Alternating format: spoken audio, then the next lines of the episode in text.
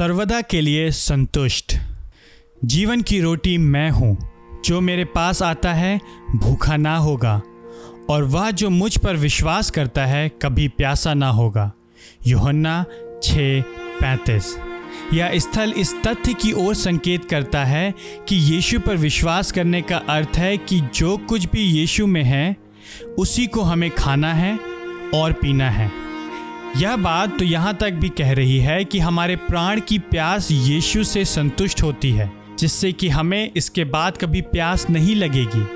वह तो हमारी संतुष्टि के लिए हमारी खोज का अंत है, उसके अतिरिक्त कुछ नहीं है, और उससे उत्तम भी कुछ नहीं है। जब हम यीशु पर उस प्रकार का भरोसा रखते हैं, जैसा कि योहन्ना हमारे लिए चाहता है, तब यीशु की उपस्थिति और प्रतिज्ञा इतनी संतोषजनक होती है कि पाप के आकर्षक सुख हम पर हावी नहीं होते हैं।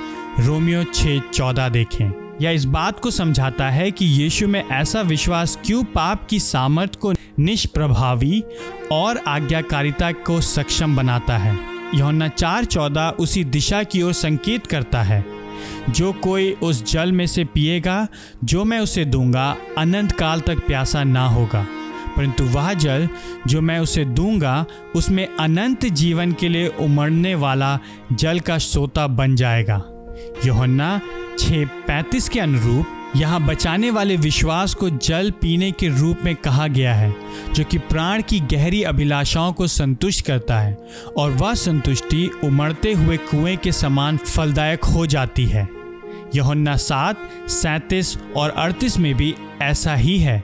यीशु खड़ा हुआ और पुकार कर कहने लगा, यदि कोई प्यासा हो तो मेरे पास आए और पिए।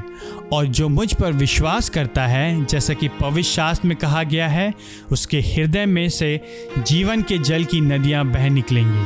विश्वास के द्वारा यीशु हम में संतुष्ट जीवन का असमाप्य झरना बन जाता है, जो सर्वदा के लिए रहता है और हमें स्वर्ग की ओर ले जाता है। और उस मार्ग पर वह हमें अन्य संतुष्टि के पाप में भ्रमों से स्वतंत्र करता है, वह हमारे पास अपना आत्मा भेजने के द्वारा ऐसा करता है। योहन्ना सात, अड़तीस से उनतालीस।